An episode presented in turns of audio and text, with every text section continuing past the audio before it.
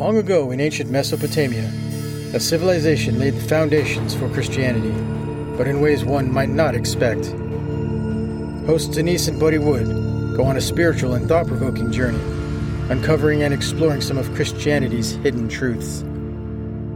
Join us as we unveil and explore the mystery that is the remnants of Ur. Welcome to Remnants of Ur. My name is Denise Wood. And I'm Buddy Wood. And this is episode 8 entitled Hagar, and it's a continuation of chapter 6 from the book Remnants of Ur. Last episode, we talked about what it means to hear the voice of God.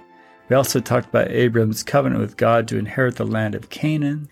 And I believe that Denise also was speaking about her first encounter with God. She literally had a visitation from God that lasted for six months.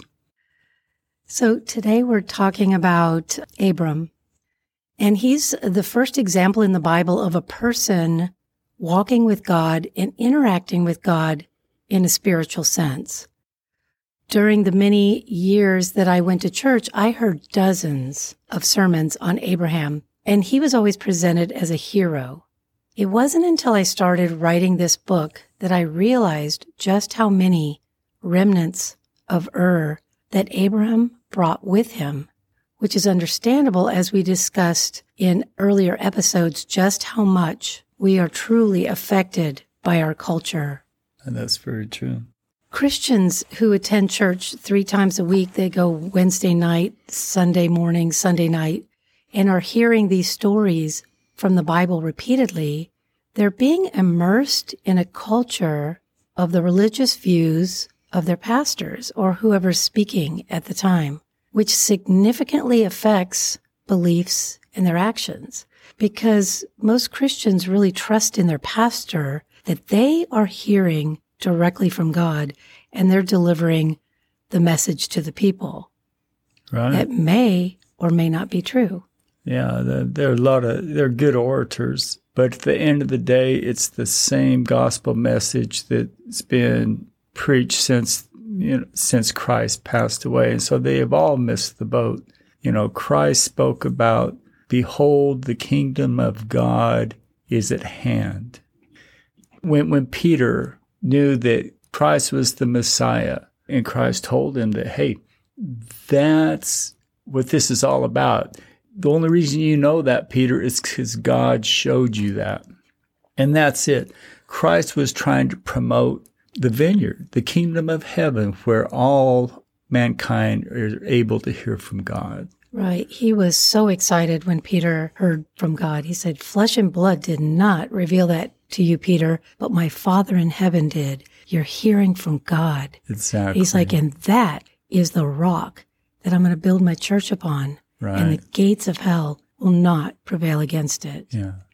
Recently, I did a search on the word church Christ spoke Aramaic, and in Aramaic, the term church is a legal term meaning to call a witness. So you're witnessing that, yes, there is a God. I'm hearing from God, and here's what he's saying to me. Right. So you're a witness. Then they translated the Bible into Greek. And in the Greek term, it's still a legal term, but it's a calling out. And then when it was translated into English, the term church became a temple, a place where people gather.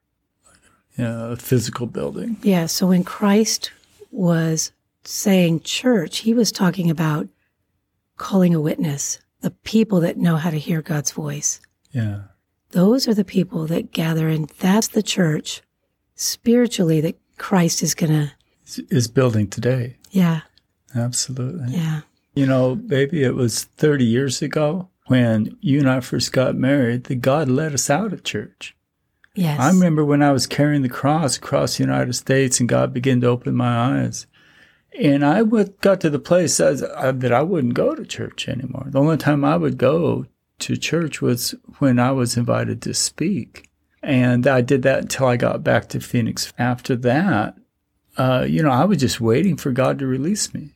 And that's when you and when you and I got married, I knew that we were released, we were set free to walk with God. That particular day, the last time we went to church, Mhm. We were sitting on the first row, and the pastor was really angry that day. He was stomping his foot and kind of throwing a fit because donations were down. Yeah. And he was reproving the people for not being faithful. Yeah. But the thing of it is, I knew that you and I didn't need to hear that, and the children didn't need to grow up listening listening to that either. And that's something I may have mentioned before. I'm going to mention it again. And it was, uh, I believe it was King David who said, "I I was young and I'm now old, and I've never seen the righteous forsaken or his seed begging bread."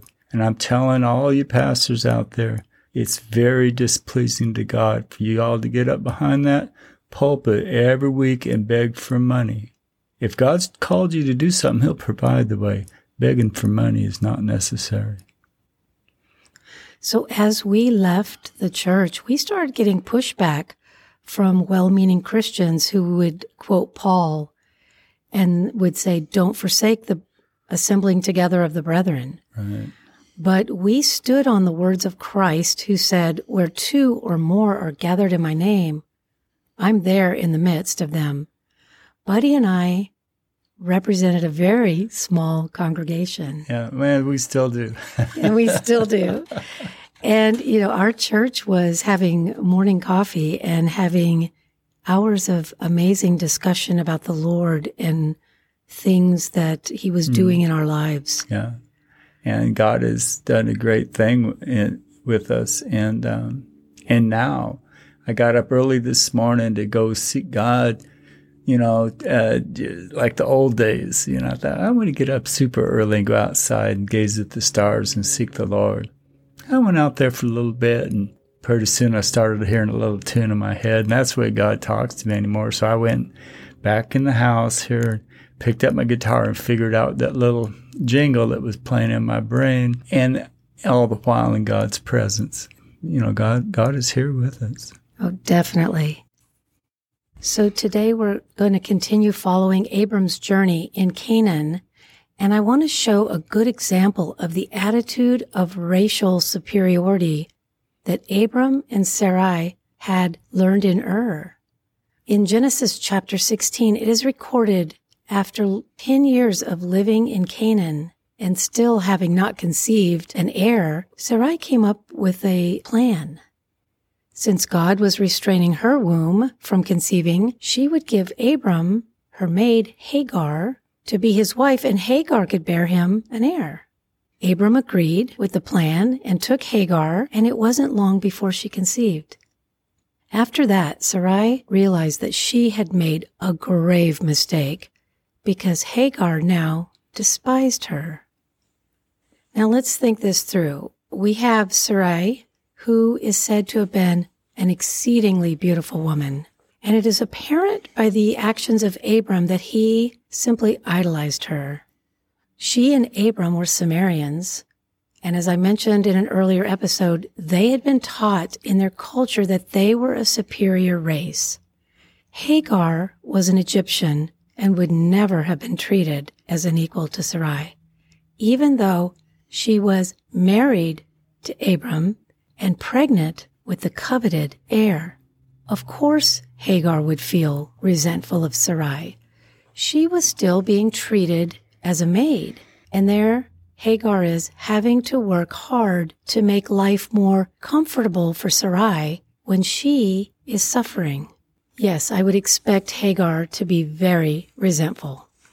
It is written that Sarai approached Abram about the insubordination of Hagar, and his response was, She's your maid, do with her as you please. It is recorded in the Bible that Sarai dealt so harshly with Hagar that she had to flee from her abuser. So it is apparent from this passage that Abram turned a blind eye to Sarai abusing Hagar.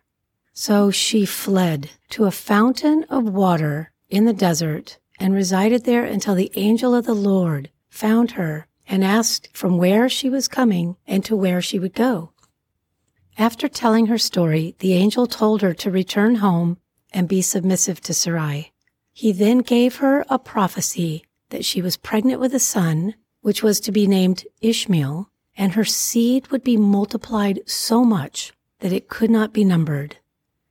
He also prophesied that Ishmael would be a wild man, whose hand would be against every man, and every man's hand would be against him. And lastly, that Ishmael would dwell in the presence of his brethren. I find it interesting that Ishmael's descendants became the Muslims. Yeah. And what's going on in the Middle East is basically It all it all derives This- from, from this. this prophecy. occurrence, i- We can see it happening. Hagar called the name of the Lord, the God who sees me, and returned home and submitted to Sarai. It shows a great deal of humility in the actions of Hagar. I'm sure it was not easy to say I'm sorry when she knew that she had done nothing wrong. Several months later, Hagar gave birth to a son who was named Ishmael, and Abram loved the boy. The Bible says that Abram was 86 when Ishmael was born, and he finally had his coveted heir, or so he thought.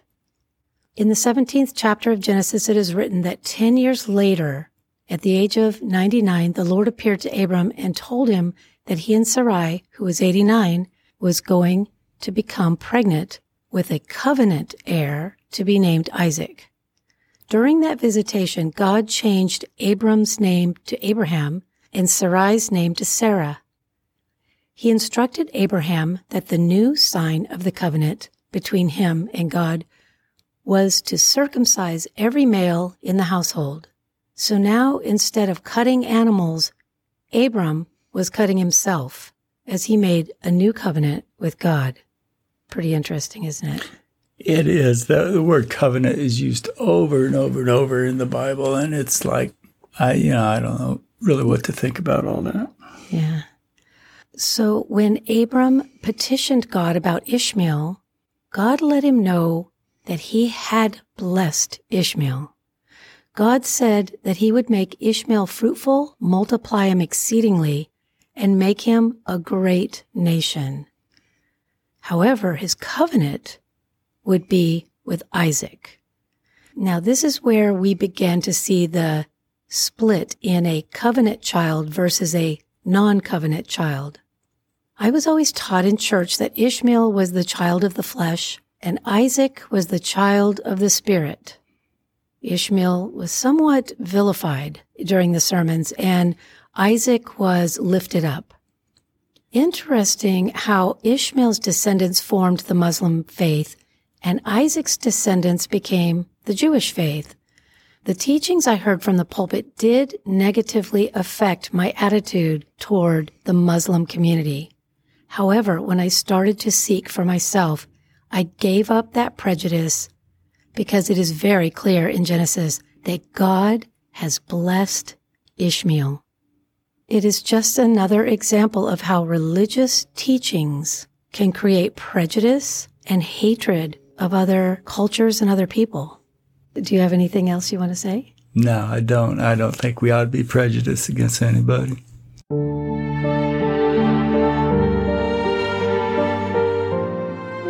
That's all for this episode. Thanks for joining us. If you're interested, our book, Remnants of Ur, is available on Amazon. If you have any questions or comments, our email is remnantsofur at gmail.com.